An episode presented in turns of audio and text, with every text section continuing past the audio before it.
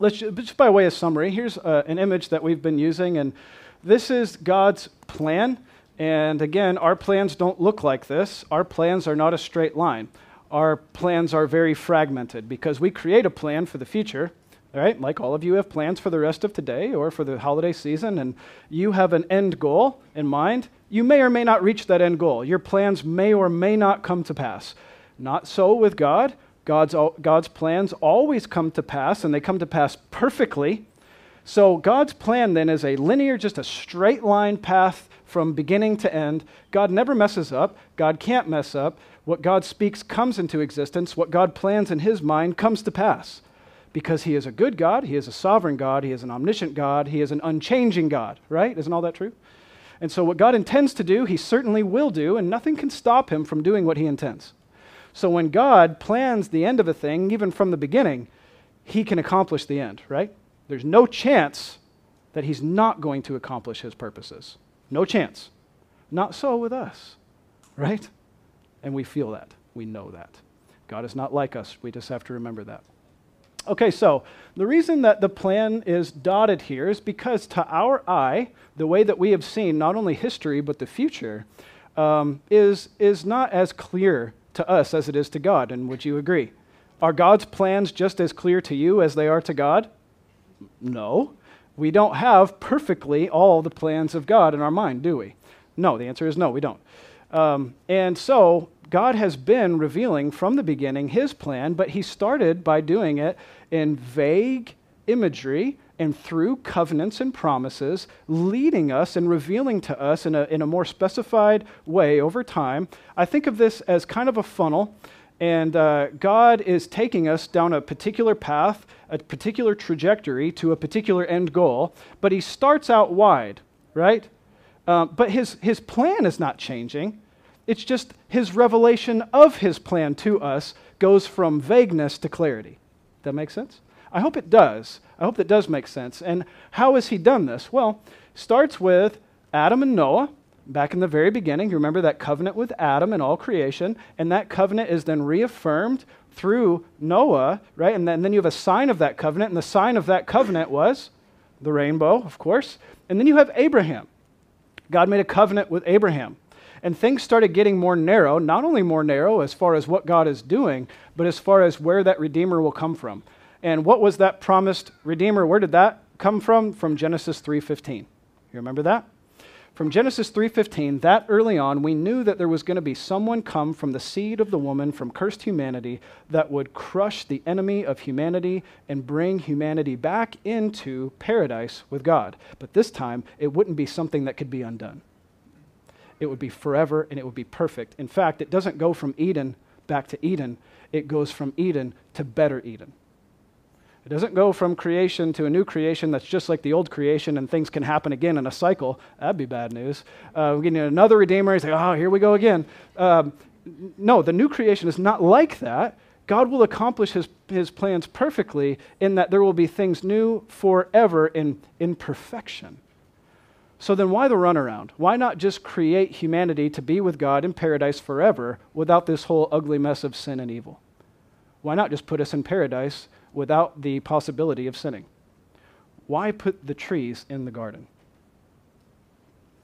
Why not lock those away in a vault where we can't touch them? Because, why? What's the answer? Because God has a plan. And his plan includes the fall, his plan includes a redeemer his plan includes a new creation. God is not messed up. He's seeing his plan through, right? Okay, so the revelation of God's one singular plan is vague at first, but becomes more clear to us. Okay, we talked about Adam and Noah, sign of the covenant there being the rainbow, and then we then we have uh, Abraham, which had another sign of the covenant, which was circumcision, and today we're talking about Israel, and in particular with Israel, it's the Mosaic covenant. That's what it's known as. But more to that, more on that to come, okay? Um, in the story of God, as I said, things have been vague, general, but they're becoming more specific over time. Um, and the covenants are actually the things that are pushing forward the storyline of Scripture. And this is very important to understand. the covenants themselves are the things that are pushing forward the storyline. See, God has one path. I'll, I'll, explain it this way God has one path, okay? But there are turns on the path, right? There are times when direction changes and we go and we go this direction, but it's all one. God is taking this down this one path. It has no side paths that we can accidentally go down. But these big turns in the, are the covenants. So when they're big markers in time, these are the covenants God is making with people. And so they kind of form, as it has been said, not my own imagery, but someone has said, and I think it's right, that the covenants are the backbone of God's plan of redemption, the backbone of God's story. So the story hangs on the covenants. Okay? So that's why we're tracing the covenants. And that makes sense, doesn't it? If the covenants are the backbone of God's storyline, then let's look at these big moments in time and these covenants that God has established. And as we do, God's plan and his promises of redemption are going to become very clear so that when we celebrate the coming of the Messiah, as we do in Christmas, I believe it's going to be far more relevant than it ever has been because we're going to see how significant the Messiah is in the grand scheme of things in God's plan over time, right? At least that's the hope. Okay, so where are we now? Well, a couple of things. Here's how we're going to start today. We are focusing on Moses in Israel today. Um, we're focusing on the Mosaic covenant in particular. Uh, and I have to set up and summarize several things for you today. Uh, because, I don't know if you know this or not, but to talk about the Mosaic covenant in Israel would take a little bit of time to cover in its fullness. Would you agree? Um, I don't think many of us are up for that. Some of you actually are up for that. S- many of us are not up for that this morning. Uh, so we're not going to do that. But what I am going to do is summarize, and I'm going to summarize where we ended with Abraham, uh, which is in Genesis. I'm going to summarize the rest of the book of Genesis, and I'm going to eventually get us to Exodus chapter 3. Okay? So that's what I'm about to do. And I'm going to do that possibly in a way that you don't expect, which is through the genealogies listed in the book of Genesis. You ever been reading? You read in the book of Genesis, and all of a, all of a sudden you come to genealogies, and you go, "Oof!" And you skip with your eyes down to the end of the genealogy, and then you pick the story back up, right? Because what in the world is the purpose of all of these names, right? And you read them, you can't pronounce them, you don't know what the point is, so you skip until you get to the story, right? However, the genealogies are there on purpose, and I want to show, show you something. Um, just by way of summary, we'll say this God's faithfulness to the covenants and promises of redemption are traced through the genealogies of the Bible. Do you remember that God made a promise, Genesis 3:15, that there was going to be a redeemer come and he was going to come from the cursed woman and he was going to undo that curse by crushing the enemy and bring them back into paradise? Well, if God is going to remain consistent, faithful to his promise, and there's going to be a redeemer come from the seed of woman, we're going to trace what? The seed of the woman. That makes sense, doesn't it? Now, we don't trace everything. You might ask, why are there genealogies in the Bible, specifically in Genesis? It could be, you might say, well, the ancient people were just keeping records of all their ancestors. But that's wrong. That's not right. That's incorrect because we don't have an exhaustive account. We don't, there are lots of names not listed, but there are particular names listed. Why just those names? That's a question. Why just those names? And it's because something is being traced we're tracing something through the genealogy. It's very interesting. Okay? Now, these genealogies reveal the necessity and identity of the Redeemer. So, as the genealogy is traced, we're going to have significant figures over time, right? Such as Noah, such as Abraham, such as Isaac and Jacob. Okay, we're going to have significant figures, David, right? Unfortunately, what's going to be the reality about all these figures? These great Bible figures that we know. What's the unfortunate reality about them? They fail. Over and over, they fail. And so we're wondering is Abraham going to be the promised redeemer? Right? Is Isaac? Is Jacob? Are the 12 sons? Israel itself? Maybe King David? Uh, who is going to be this great anointed redeemer? That great anointed Redeemer, anointed in Hebrew being Mashiach, which is Messiah, who is going to be this Messiah to come that will redeem us? Right? Who is that one? Is it David? Is it all? The, who is he?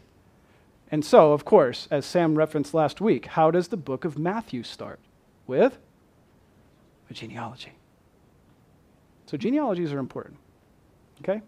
So, I have here for you a, an image of the genealogy, and you're saying, I can't really read that very well. I understand. That's okay. Here's what you have left side has Adam at the top. And then it has the three sons of Adam, which are Cain, Abel, and Seth. Okay? We have to kind of take Abel off because he's dead. Okay? Um, but there is Cain and Abel and Seth. And we're wondering from Adam and Eve, where is the Redeemer going to come from? Which son is going to father a child that will bring the Redeemer, right? And who, what's the answer to that? It's Seth. Now, Adam has other sons and daughters. I don't know if you knew that or not, but Adam has other sons and daughters. And if you read in Genesis 5, which is where this information comes from, you're going to notice that it lists Adam and three sons, but then it says, and he had other sons and daughters. And we're saying, wait, wait, wait, what about them? What are their names? Doesn't matter. Why doesn't it matter? Because he, Moses is tracing someone. Moses wrote the Pentateuch, first five books of the Bible. Okay? Moses is tracing someone. So why give all these other genealogies if they have no relevance to the story? It's a story. This is a story. It's a big story. It's a story that over 40 authors have written over a period of 1,500 years. The main author being God Himself, using 40 human authors. Right? But it's the same story. God is writing a story, and the genealogies are showing us that story. Okay, so we have Adam and his three sons, Seth. Seth has, uh, Adam has other sons and daughters. Seth has Enosh, and Seth has other sons and daughters, but we're going to focus on just this one. Okay, and then he has Kenan and, and other sons and daughters, but we're just going to focus on this one. You get the idea? That's what those plus marks mean. And others, but we don't care about them. Okay? Mahalalel, uh, Jared, Enoch, Methuselah. Uh, now, you know Methuselah, right? He's famous. Why is he famous?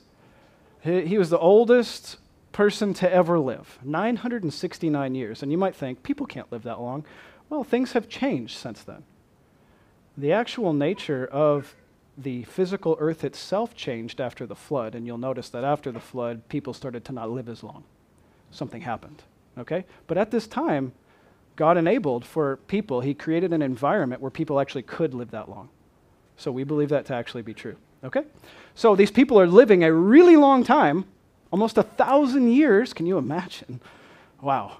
Uh, blessing or curse? Uh, I don't, that's a long time to live.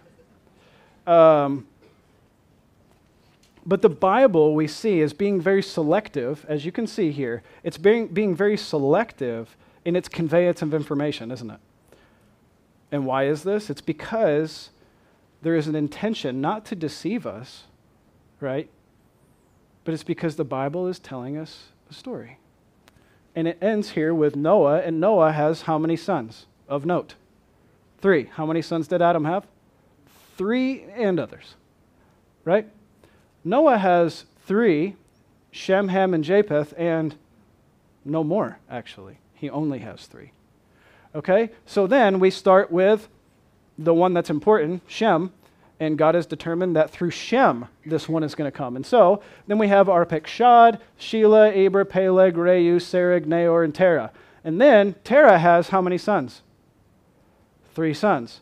And all three names are listed. When you look at the genealogies, you're going to notice that only the characters with three sons are listed. When they have three sons, things stop. And all three names are listed. In all the other cases, just one son is listed. And they had other sons and daughters. And then they had this son and other sons and daughters. But then all of a sudden, it's like it stops and it's like, now this one had three sons. What, why are we naming three of those? Why were they more important than the others? You following this? Is, is Moses trying to tell us something? Yes. The answer is yes. Did something significant happen at the time of Noah? And did something significant happen at the time of Abram? And so The genealogies are telling us something. Wouldn't you agree? Yes. Okay, so then you have Abram, whose name was changed to Abraham, so we can go to the next one. Then we have Abraham. And Abraham, uh, he has sons through three different women. And so the women are identified there for you in pink, if you can see it. So Abraham, um, he has Ishmael, and, but he's not the point of the story. And he has Isaac, and, it, and it's clear that Isaac actually is the point of the story. So things start to be traced from Isaac. But did you know that he had uh, six more sons afterwards? And so Abraham actually has eight children, and it's only one, though, that the Bible continues to trace the story through. Isn't this interesting? What are we tracing? What is the Bible telling us? They're tracing the Messiah. You see it. That's why this is important. Okay, so then Isaac has two sons, Esau and Jacob. And what's significant about this? Because it seems like God is just picking the firstborn son out of all of them. And what does he, what does he do here? It's like, oh, let's change it up. And so we actually have the secondborn, Jacob, and now God says, now things are going to are, are gonna unfold through Jacob because that's what I've chosen. And so Jacob gets a new name, and his new name is Israel. And that becomes pretty significant. And so he then has 12 sons through four different women. Okay? And there you have them uh, listed. These 12 sons become the 12 tribes of Israel, with one little exception. We have Reuben, Simeon, Levi, Judah, Issachar, Zebulun, Gad, Asher, Dan, Naphtali, and Joseph and Benjamin. Now, Joseph, you don't hear much about the tribe of Joseph, and that's because he gives his inheritance and blessing to his two sons, Ephraim and Manasseh, and they become the half tribes of Ephraim and Manasseh, so it still makes 12. Okay, so if you ever read in your Bible and it says the half tribe of Manasseh, half tribe of Manasseh, it's because it was one of Joseph's sons. Okay? So that's how all that works. So we're tracing someone here, and the blessing then comes to the 12 tribes of Israel, and now it's spread over not only one character, but 12. So the genealogy gets a little different at this point in time. Okay? So, from the very beginning, all I'm showing you here is that the Bible is leading us to Jesus from the very beginning. Okay? And I hope that you see it. Now, we're pausing in the genealogy right here, but where does Jesus come from? From the line of Judah, and then specifically from the line of David. So it narrows even farther, doesn't it? Okay, so the Bible is telling us where the Redeemer is going to come from. But as it stands, God is doing something with Israel through the Mosaic covenant. And that's kind of where we're placing our emphasis this morning is on that Mosaic covenant. Now, before we get there, there's another significant character that the Bible focuses on, and I want to tell you why. When you read the book of Genesis, all of a sudden things change, and instead of talking about Abraham, Isaac, and Jacob, it focuses on a particular character, and that character is Joseph. We all know the story of Joseph, right? I hope you do, because I'm not going to tell you the whole thing this morning. Uh, if you don't know the story of Joseph very well, you can go, you can find his story in Genesis 37 through 50. That's a pretty big chunk of scripture, okay? You should go back and read that if you're not familiar with it. But I'm just going to summarize what happened in the story with Joseph. So we can summarize it this way. Through the story of Joseph, God maintains commitment to his singular plan of redemption by preserving the offspring of Abraham, that is the line through which the promised Redeemer will come, from the threat of annihilation through famine. Okay? Uh, let me just read for you Genesis 50 20. Now, this is used in a lot of context to show the character of God, that he's sovereign over evil, but I'm using it in terms of the actual storyline here. Genesis 50 20 says, As for you, talking to his brothers, his brothers, by the way, sold him uh, they were very bad brothers, okay? Um, they were doing something evil to Joseph because they hated him, but God had a plan. He ended up in, in, in Egypt in significant authority. There was no one greater than Joseph in all of Egypt except for Pharaoh himself. Okay? That's pretty significant. And then, uh, when he confronts his brothers about this situation, what does he say? Genesis 50 20, As for you, you meant evil against me, but God meant it for good Now, normally it kind of stops right there, a reference to that, but listen to what it says to bring about that many people should be kept alive as they are. What was the threat? There was no food in the land. And they had to, the, the tribes of Israel, the brothers, the, the 11, they had to go and seek out help from Egypt because they had storehouses of food, thanks to Joseph. So they have storehouses of food. They hear about this. They go seek out help from Egypt. And wouldn't you know it, God has a plan to keep Israel alive. Why does he need to keep Israel alive? Because he promised to bring the Redeemer through them so they can't die off. Right? So the storyline of Joseph fits into the bigger picture, doesn't it? What is God doing? He's maintaining faithfulness to his promise from the beginning. He's keeping them alive because he made a promise to bring the Redeemer through them, and if they die off from famine, then God's not able to do what he said. And is God going to have that? Of course, he's not. God only has one plan, remember. And he can see his plan through. Now, I'll reference also Genesis 50, verses 24 and 25, and it says Joseph said to his brothers, I am about to die, but God will visit you. Listen, this is prophetic. This is prophetic. I am about to die. This is Joseph talking to his siblings. But God will visit you, and he will bring you up out of this land to the land that he swore to bring to Abraham, Isaac, and Jacob. Okay? How does he know that? How does he know that things are going to get bad for them there? Because things were actually good for Israel in the time of Joseph. They gave them land, they gave them food, all was good. Maybe this is the land of promise, I don't know. But no, it's not. Then they are in Egyptian captivity, they are treated very poorly. Enter in a new figure. Who's this figure? Moses. So why now Moses? I will summarize the story of Moses this way. Through the story of Moses, God maintains his commitment to his singular plan of redemption by preserving the offspring of Abraham, the line through which the promised Redeemer will come, from the threat of annihilation through genocide. What is that? And what is genocide? Genocide is the killing off of a particular um, ethnic group. Okay? Here's what happened so we've, we've gone all the way through the end of Genesis and we've started Exodus. And here's what it says in Exodus chapter 1, beginning in verse 8. Now there arose a new king over Egypt who did not know Joseph. So Israel has fallen out of favor in Egypt. And he said to his people, Behold, the people of Israel are too many and too mighty for us. Come, let us deal shrewdly with them, lest they multiply. And if war breaks out, our enemies will fight against us and they'll escape. They're our slaves and they help us build stuff. We need them. But they're becoming too mighty for us, so let's kill them. Um, so they decide, uh, Exodus 1.22, Pharaoh commanded all the people, Every son that is born, born to the Hebrews you shall cast into the Nile, but every daughter you shall let live. So here is genocide. Every male that is born to the Hebrews is to be cast into the Nile. Okay? This is known as infanticide. Okay, they're having infants, throw the baby into the river and let them die. We don't want those babies. And that's what he commanded. Now, um, I just want to, we're going to talk about the life of Moses because we're talking about the Mosaic covenant, right?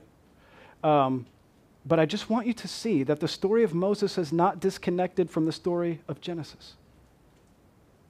Have I been successful in helping you see that?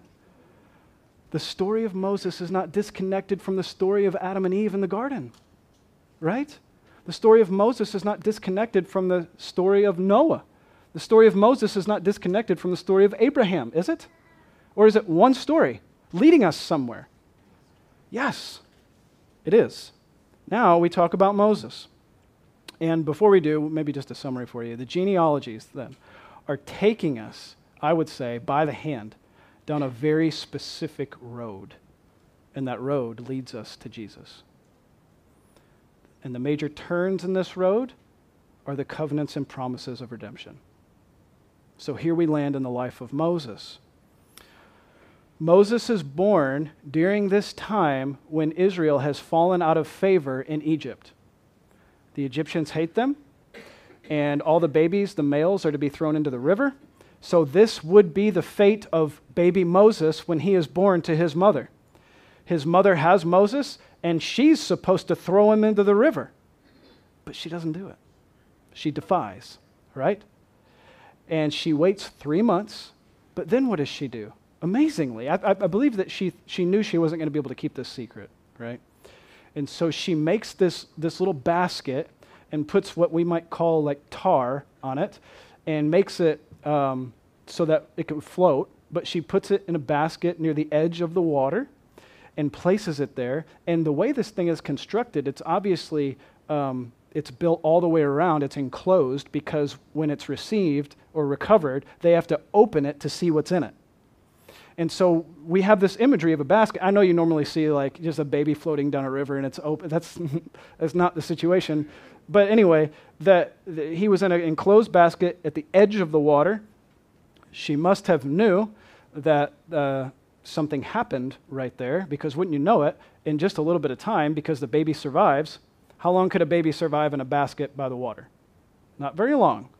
But very soon, someone comes by, sees the basket, and who does this person happen to be? But the daughter of Pharaoh, a very powerful woman in Egypt. She has pity on the child. And then Moses' sister is standing by watching what would take place. What, what's going to happen to my baby brother? And this happens, and, and, and Pharaoh's daughter picks up the baby, and, and, and Moses' sister interjects and says, I have an idea. Why don't you get a Hebrew woman to nurse the child? And Pharaoh's daughter says, Oh, wonderful. And so that's a good idea. So Moses' sister says, I'll get someone for you. And who does she get? Well, of course, her mom, Moses' actual mother.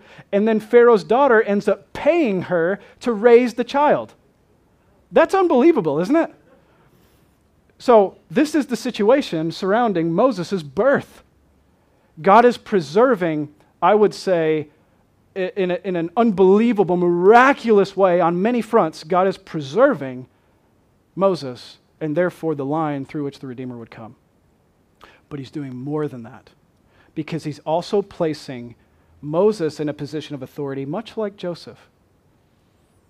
Because Moses, after he's grown, will then be given to Pharaoh's daughter, and Pharaoh's daughter will then raise him as Egyptian royalty. So he will be trained well, he will be taught, he will be eh, kind of, in a sense, pampered in all the ways of Egyptian royalty. And the New Testament confirms this about his life. But then one day, as Moses is grown, he witnesses one of the Hebrews being beaten by an Egyptian, and his heart is broken about this, so he kills the Egyptian and buries his body in the sand. That's sad, isn't it? But that's, that's the passion that he felt. But he did a bad thing. Should he have done that? No. Was Moses perfect? No. We, we know that pretty much right away about him, right? So he kills someone, buries his body, and then some other Hebrews are wrestling together, and they say, What are you going to do? Kill us like you did the Egyptian? And he was fearful because he didn't know that anybody else knew. So now he runs away from Egypt. He runs away from Egypt because now he fears Pharaoh because Pharaoh is going to kill him for killing one of the Egyptians. So now Moses has fallen out of favor with Egypt. So here we are. And then one day, Moses spends time, he runs away from Egypt, and uh, he ends up getting married. He finds someone and gets married, and, and they uh, go about their business, and all seems good.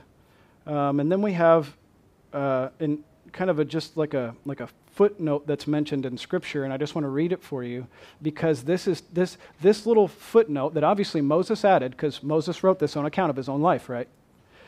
That he added because he doesn't want us to lose focus of the big story.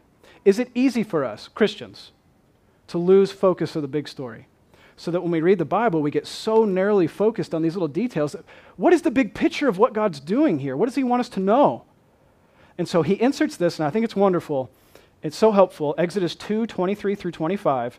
It says, During those days, the king of Egypt died, and the people of Israel groaned because of their slavery, and they cried out for help. The cry for rescue for slavery came up to God. God heard their groaning. God remembered his covenant with Abraham, Isaac, and Jacob. And God saw the people of Israel, and God knew. What just happened right there? That little insert says don't forget the point of the story. God is being faithful to his covenant promises. Now, I know this is a good story, But don't get lost in the story trying to say, how can we be more like Moses? How can we be less like Moses? And that's the point of the story. Wrong. That's wrong. The point is, what is God's consistent character? What do we learn of God in this situation? What do we learn of our redemption in this situation? Now, do we understand other principles along the way? Sure, but that's not the point. It's not the main point of the story. Do you see it? So, God will miraculously re- deliver and redeem his people because who prophesied that God would visit them and take them out of that land? Who said that? Joseph. Do you remember? Didn't Joseph say, one day things are going to get bad, but God is going to deliver you. Don't worry. God is going to come and he's going to rescue you because he will be faithful to you. God is faithful to us. Do you know that this same faithful God is faithful to us? How is he faithful to us? He is faithful to us according to his covenant promises. Are you in covenant with God? What covenant? Not the Mosaic covenant. The new covenant in Jesus Christ. Will God remain faithful to his covenant promises to you? Yes. No question about it. God is always faithful.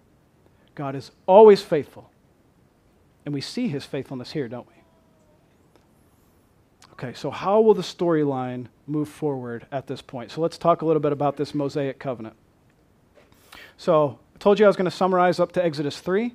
Here we are. Okay? So at this point, I want you to look at your Bible, if you would, please, at Exodus 3. I'm not going to break this down in the same fashion that I normally would a passage. This is for the sake of interest in looking at the Mosaic covenant and looking at the big storyline of what all God is doing here. I hope that what's in our mind right now as we read Exodus 3 1 through 22, we're thinking about Genesis and the story of creation, Adam and Eve and his children, and then all that God did with Noah, and then all that God did with Abraham, and all that God did with Isaac and Jacob and Jacob's 12 sons, in particular Joseph, who he raised up, right? And then, in particular, Moses. Did I tell you where Moses came from, by the way? He was a Levite. Both his mother and father were Levites. And so there we have Moses. And now, so we have this whole picture in our minds, right? And then we get to Exodus 3. Moses is in the wilderness. He's run away from Egypt. The people in Egypt are in slavery. They're not in the land of promise. Is God going to be prom- uh, faithful to his covenant promises? Is he going to bring us into this land? Is he going to bring the anointed Redeemer? Is he going to do any of this? All of this? So God inserts himself now and says, I by myself will do something here. Look at all I will accomplish. Okay, so that's where we turn. Exodus 3. Now Moses was keeping the flock of his father in law. Remember, I told you he got married. Jethro, the priest of Midian, and he led his flock to the west side of the wilderness and came to Horeb, the mountain of God. And the angel of the Lord appeared to him in a flame of fire out of the midst of a bush. And he looked, and behold, the bush was burning, but it was not consumed. And so Moses said, Now he's writing this, so he's quoting himself. He remembers what he said I will turn aside to see this great sight, why the bush is not burned. Do you remember the story of the burning bush? Did you ever put it in line with all the rest of the story of the Bible? Or was it its own disconnected story? Many times, unfortunately, all these stories, including the flood story, are disconnected from the grand story of Scripture. So here's what's happening God appeared. Why did God appear to him?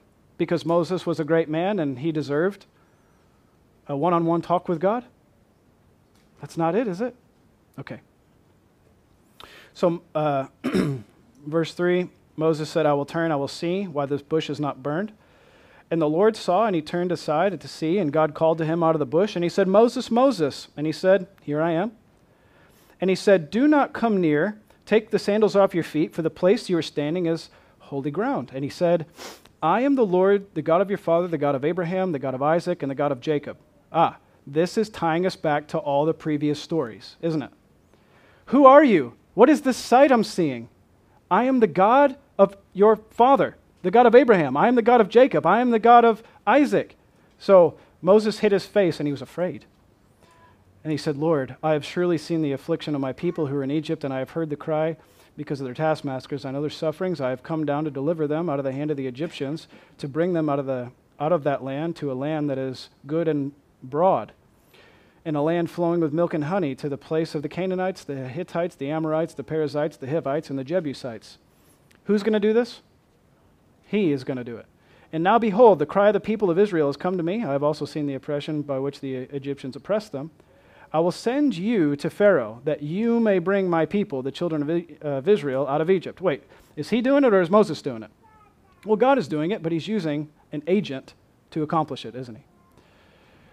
But Moses said to God, Who am I that I should go to Pharaoh and bring the children of Israel out of Egypt? And he said, But I will be with you, and this shall be a sign for you that I have sent you. When you have brought all the people of Egypt, you shall serve God on this mountain. Moses said to God, if, if I come to the people of Israel and say to them, The God of your fathers has sent me to you, and they ask me, Well, oh yeah, what's his name? And I'll say to them, What? And God answered Moses, and he said, I am who I am. And he said, Say to the people of Israel, I am has sent me to you. God also said to Moses, Say to the people of Israel, The Lord, the God of your fathers, the God of Abraham, the God of Isaac, the God of Jacob, has sent me to you. This is my name forever. Thus I am to be remembered throughout all generations. Go and gather the el- elders of Israel, gather them, and say to them, The Lord, the God of your fathers, the God of Abraham, Isaac, and Jacob, has appeared to me. I have observed you and what has been done to you in Egypt, and I promise that I will bring you out of the affliction of Egypt to the land of the Canaanites, Hittites, Amorites, Perizzites, Hivites, and Jebusites, a land flowing with milk and honey and they will listen to your voice. That's something only God can do, right? And you and the elders of Israel shall go to the king of Egypt and say to him, The Lord, the God of the Hebrews, has, has met with us, and now please let us go three days' journey to the wilderness that we might sacrifice to the Lord our God. But I know that the king of Egypt will not let you go unless he is compelled by a mighty hand. So I will stretch out my hand, and I will strike Egypt with all the wonders that I will do in it, and then he will let you go. I will give this people favor in the sight of the Egyptians. When they let you go, you shall not go empty, but each uh, woman shall ask of her neighbor, and any woman who lives in her house, silver and gold and jewelry and clothing, you'll put them on your sons and on your daughters, and you shall plunder the Egyptians. Wow, that's a lot. To come out of nowhere, out of a guy who killed a guy in Egypt and then ran away and is just kind of doing his own thing, living his own life, God appears to him. So, you know that life you lived that was really, really hard? And you feel real sorry for yourself, don't you know that God had a plan for you? I mean, that has significant implication. Do you know? As the New Testament confirms for us, God does not waste anything, even the times of hardship and suffering in your life. God has a plan for you. It is true. It is not something that has been made up. God has a plan for your life. He sees all of it and He knows all of it far more than you do. He has a plan. He is seeing His plan through. So even when you think God has messed up with your life, He hasn't. God has not messed up with your life. But He does call you to faithfulness in the midst of it, doesn't He? As He is calling Moses to faithfulness, right? So the Mosaic covenant was a covenant made with the people of Israel, and it is known as the Old Covenant in the New Testament. Okay? Why is it known as the Old Covenant? It's known as the Old Covenant because it becomes the primary covenant that's referenced throughout the history of Israel. So when we're talking about the covenant, we're talking about that Old Covenant, the Mosaic Covenant. Okay? You should also know, I think it's important to know, that uh, when we're talking about the, you have an Old Testament and a New Testament in your Bible, right? So it's kind of unfortunate that that's the terminology, but it is what it is. The word testament comes from a Latin word, testamentum. The Latin word is a translation of a Greek word, diatheke. Diatheke is a Greek word that's translation of a Hebrew word, berith. And berith, which we talked about, karat berith and hakim berith, means to cut or uphold a covenant. So what does berith mean? Covenant. What does diatheke mean? Covenant. What does testamentum mean? Covenant. But instead of translating it, we transliterated it and we said testament instead of covenant, which is what it actually means. So when you're looking at your New Testament, it's in reference to the new covenant. When you're looking at your Old Testament, it's in reference to your Old Covenant. So there's a new covenant in its writings, there's an old covenant in its writings, and that's what your Old and New Testaments are. That makes sense? Um, so this covenant is known as the Old Covenant, and it is the Mosaic Covenant. In the Mosaic covenant, God reveals more details about himself, specifically his name, his character, and his purposes. Okay? His name, his character, and his purposes. Uh, go ahead a little bit to Exodus 6. Okay? You should be in Exodus 3. Go ahead just a little bit to Exodus 6, and I just want to read a couple of verses there.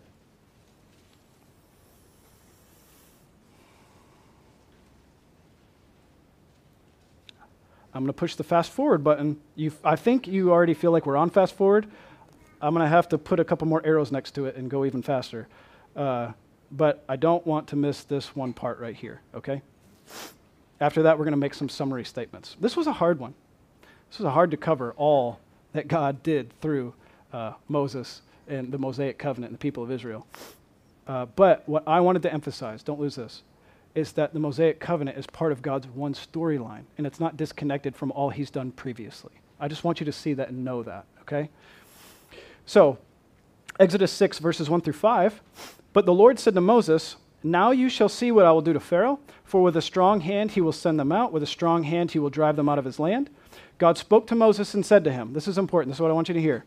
I am the Lord. I appeared to Abraham, Isaac, and Jacob as God Almighty, but by my name, the Lord, I did not make myself known to them. Did you see that? God is revealing more details about himself to Moses than he revealed about himself to Adam, to Noah, to Abraham, to Isaac, and Jacob. He's revealing more about himself here than he had ever done previously. What did he say? They only knew me as God Almighty. Okay, God Almighty there may be a Hebrew word that you actually know as El Shaddai. Do you know that? You've heard that before, maybe? El Shaddai is God Almighty. There was a popular Michael Card song that, as I was studying this, I couldn't get it out of my head and I was singing it around my house. Okay? But uh, El Shaddai, God Almighty, is what God was known as to them. But when it comes to Moses, he said, Now, I'm going to start revealing some more specifics. I want you to know my name. Here is my name the Lord. That's probably what your Bible says, all capital letters, right? Uh, but that's, it's, that's not actually what it says. It says Yahweh. Okay, that's why it's in all capital letters. That's how most Bible translations are going to translate Yahweh. Okay, it's not Jehovah, it's Yahweh. Uh, and there's a reason for that. If you're questioning why that is, I'll let you know. Uh, but God is, is giving them his name Yahweh. And remember before, he said, When I go and they say, What's the name of this God? You say, I am who I am. It's because the name Yahweh is associated with a, a verb in the Hebrew which means to be. And so when the name Yahweh is used, it means the one who is. I am the one who is. That's what Yahweh means. Okay? I am who I am. I am the one great existent one. No one comes before me. No one comes after me. No one is more mighty than me. I am who I am. I am. And what does Jesus say? Before Abraham was, I am. They knew what he meant, and that's why they picked up stones to stone him. Blasphemy, they thought. And ultimately, this leads to Jesus' murder. And we might think that's terrible. But what do we know? That was God's plan. God's plan is that he would be hated, that he would be despised. Isn't that right? Because if he was not hated and despised, he would not have been able to accomplish redemption. God has a plan. He is seeing that plan through. So God makes himself known as God Almighty previously. He makes himself known now as Yahweh, the one truly great existent one. That is who he is. And I'll just make a note here about the plagues on Egypt. And, uh, and then I'm going to have to skip some things and get to my summary of application here of what I want us to walk away with. Um, but on the plagues on Egypt, again, I think we hear that story as somewhat disconnected from all the other parts of the storyline. Uh, the plagues on Egypt are not disconnected from Adam and Eve in the garden. The plagues are not disconnected from God making a name for himself. God has revealed his name, and he said, By this name I'm going to be remembered throughout all generations. And so the Exodus account what God does with the Egyptians becomes that great reference point throughout all the rest of Scripture about how great God is. You know that, don't you? Remember what God did. Horse and rider he has thrown into the sea. When did that happen? When did God separate the waters and redeem his people? It's all this. This moment in time, God just said, This is my name, Yahweh. I want to be remembered, and you will remember me after what I'm about to do. So, what does he do? He makes a name for himself And how does he do it? By executing judgment on all the Egyptian gods. So each of the 10 plagues is associated with an Egyptian god. So, water, frogs, locusts, whatever it may be, the, of course, the killing of the firstborn, what is, what is that one doing? Cutting off the line of Pharaoh, who was, they believe, God incarnate right? So God is elevating himself, he's elevating his name among all the Egyptian so called gods, and he is saying, You know, all these gods that you know by name? I am greater than them. And in fact, I'm going to show you how great I am still. So God is making a name for himself. You will remember the name Yahweh after this. I am Yahweh. I am the truly great one. Do you see it? So much more could be said on that. Here's what I'd like to do the Mosaic covenant purposefully, I want you to see, anticipates a better covenant. Now, we didn't even really touch much on the law, did we? Because most of the time the law is spoken of. It gets a lot of attention in the Bible, doesn't it? Doesn't the law get a lot of attention in the Bible, the Mosaic law? It certainly does. In fact, you have Deuteronomy, which, what does the word Deuteronomy mean? That Deuteronomy comes from two words, deuteros and nomos, meaning second law or a second giving of the law. And so it's the second time the law was given to the people of Israel, so it's kind of repeated. You have all this material on the law, right? Well, why, is all the, why are all these details given about the law? And many times we study the law, we see the law, we see national ethnic Israel, and we focus in on that, and it gets disconnected from the great grand story of God. And that's not how it's supposed to be interpreted. It's, it's a history, it is an account. That, that's true. But God is doing one singular thing. He's taking us on one path by the hand through Scripture. Where does that path lead? To Jesus, to Christmas Day. Doesn't it? Of course, without Christmas Day, we wouldn't have Easter. Without Easter, we are of all people most to be pitied. Right? So, here, just a, a few summary statements about this. Number one, the Mosaic covenant purposefully anticipates a better covenant, and in what way is the new covenant better when we contrast it with the Mosaic covenant? First, we have a better prophet. Well, who was the better prophet? Who was the prophet in the Mosaic covenant? Moses. Moses, did you know Moses is a prophet? Um, in Deuteronomy 18:15, it says, "The Lord your God will raise up for you a prophet like me." Who's me? Moses it is prophetically given that God is going to raise up a prophet that's better than Moses. But Moses, as a prophet of God, is anticipating a better prophet to come. We have that prophet. And who is he? Jesus himself, the greatest, right? Someone who speaks on behalf of God. Who spoke on behalf of God better than Jesus? Nobody. So in our new covenant, we have a better prophet, don't we? Next, we have a better priest in the Mosaic covenant, we have the establishment of the priesthood. You may de- know details about this, you may not know details about this, and that's okay, but you do know that there are priests in the Old Testament, don't you? And that there were sacrifices and there were laws and customs, and they had to do very specific things, right? Um, but the priest mediates the presence of God. So the priest would go in on behalf of the people, right? We have a better priest. We have someone who goes into the presence of God for us who is better than all these priests that would die and you'd have to get a new priest. And they die and you'd have to get a new priest. And they die and you have to get a new one. We have a priest who remains forever. He never dies and he always stands in the presence of God for us. We have a better priest now, an eternal one who mediates the presence of God for us. He is a mediator, right? We have Jesus. I wanted to read so much of this for you. Reference Hebrews 8. Okay? Really reference the entire book of Hebrews because the entire book of Hebrews contrasts the old covenant with the new covenant, talking about how much better the new covenant is than the old covenant. Okay? You should know that about the book of Hebrews. Next, what do we have? We have a better law. Not only do we have a better prophet, a better word from God, we have a better priest, that's true, but do you know that we also have a better law? If you look back to the law of Moses and you say that was the greatest law that God ever gave, you're wrong. The New Testament disagrees with you. The New Testament says we actually have a better law. Not only do we have the law written on our hearts, but we have the law of the Spirit, we have the law of Christ Himself. I'll read just a little bit of this one. Galatians 3:23. Now before faith came, we were held captive under the law, talking about the Mosaic law. Imprisoned until the coming faith would be revealed. So then the law was our guardian until Christ came, in order that we might be justified by faith. But now that faith has come, we are no longer under the guardian. That's not, we don't live under that law. Do you know that you don't live under the Mosaic law? So when you read the Old Testament and you hear about all these laws and customs, by the way, the, the Mosaic law is more than the Ten Commandments. I hope you know that.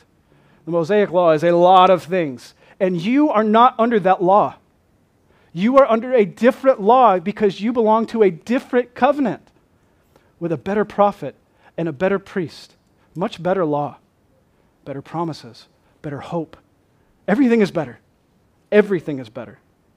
Okay, so the Mosaic covenant, an end in itself, and the people just couldn't live up to it. And so God tried with Israel and this law, and everything was perfect, and, and it just didn't work. So God had to come up with a new plan. No, it was God's plan all along that the people wouldn't be able to keep the law. In fact, the law was given so that they might see how sinful they are. No matter how hard they try, they can't keep the law. No matter what they do, they just can't keep the law. They can't remain in favor with God. God is constantly judging them, right? We need something better. And thank God we have something better. Not only that, we have a better sacrifice. All the sacrifices we read about in the Old Testament, there's a lot of them, right? Read the book of Leviticus.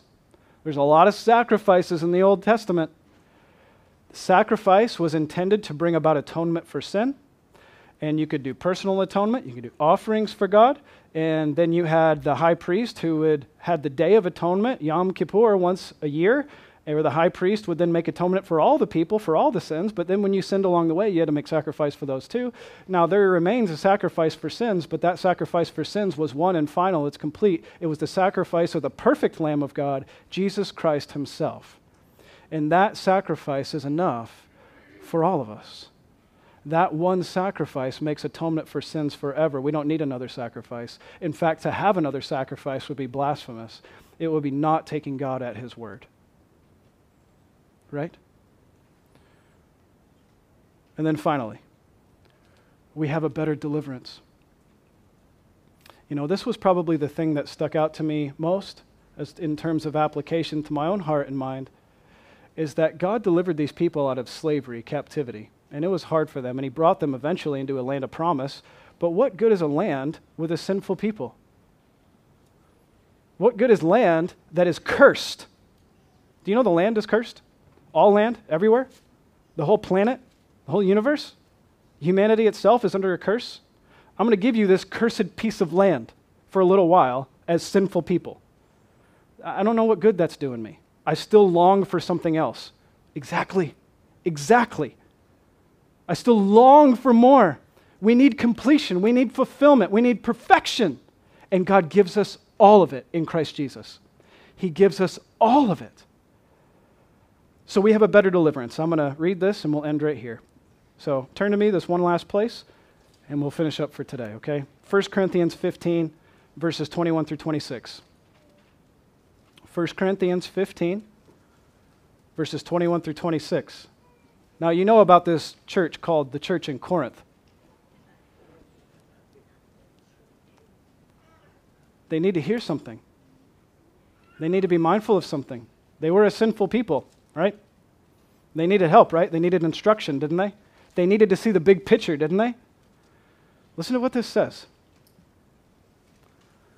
So, as we live our lives and we work through struggles in our own life and we try to cope with our, our brokenness and our frailties and the hard times in life and the struggles we have and the ups and the downs of it, never lose sight of the big picture of God's unfolding story. Do you hear me? Never lose sight of the big picture. Do you know God's up to something? And it's not about these little individual details of life, although He's in that, absolutely. God is doing something big, and for those who are in Christ by faith, do you know that you're part of that? He's not going to fail. But be encouraged by these words. 1 Corinthians 15, verses 21 through 26, it says, For as by a man came death, who's that man? Adam. By a man has also come the resurrection of the dead. What did, what did Paul just do? He said, Don't you know that Genesis is connected to what we're talking about here? Don't you know that there's one story going on here? For as in Adam all die, so in Christ shall all be made alive. But each in his own order Christ the firstfruits, and then at his coming, those who belong to Christ, and then comes the end, when he delivers the kingdom to God the Father after destroying every rule and every authority and power. For he must reign until he has put all his enemies under his feet. And the last enemy to be destroyed is death. What's the connection? God is delivering his people. You thought what he did with the water and turning the stabs into serpents and the plagues on Egypt, you thought that was miraculous. He has delivered you from sin and death. That is far more miraculous. You see, the God that did that is the God that has redeemed you. Our God is a big God and He's doing big things, isn't He? And it is so comforting and encouraging to our hearts to be reminded of the big story of God and that we're part of it. I want to encourage you. If you're hearing these things and you recognize that you are not part of it because you're just starting to understand who Jesus is, you're starting to understand that without Jesus, you have no hope. This doesn't belong to you. All the stuff we've been talking about, God's miraculous deliverance from sin, if you have never repented of your sin and put your faith in Jesus Christ, you have no deliverance. You are the enemy of God, and you will be destroyed far more thoroughly than all the Egyptians that died in the sea. That is coming for you. And the only escape, the only way to get out of the wrath of God is by faith in Jesus Christ, his Redeemer, that he promised that woman, or that, that seed that would come from the woman in the garden, that Redeemer, that is Jesus. He already came. He has accomplished victory. And he is calling you to have faith in his name and all that he can accomplish. He will deliver you. He will deliver you perfectly. He will deliver you miraculously. And all he asks of you is that you would place your faith in Him, who He is, and what He has done. And there is forgiveness for you forgiveness for all your sin. We need forgiveness. You need forgiveness for your sin. And you know what will be the result of this? Eternity with God in paradise, a better Eden. That's where we're headed. All right, let's pray. Lord, thank you for your word. Thank you for all that you're doing. Thank you for. Uh, taking us on this journey through Scripture and just helping us to put the pieces together. Um, God, I pray for everyone in this room. I pray for myself. God, that your word would become clear to us. We know that you are the only one who can give eyes to see and ears to hear. And so we ask that you would do that today for all of us whether it be for the person in the room who's never heard and seen these things about Jesus Christ, I pray that you would reveal your strong arm of salvation to them in all that you have done for Christ and revealing to them their own sinful condition, and that without Christ, there is no salvation, but there is wrath to come. I pray that you would let them see that. That's only a work you can do, Lord, and I pray that you would do it. I pray also for us, and in the same way, reveal to us our sinfulness that still remains and clings to us, that darkness that has not yet been pushed out by the light of the gospel and the Spirit at work in us. Lord, I pray that you would continue to do a work in this church, that you would purify us, humble us before you, that we would return praise to you, praise that you deserve. We pray in Jesus' name together. Amen.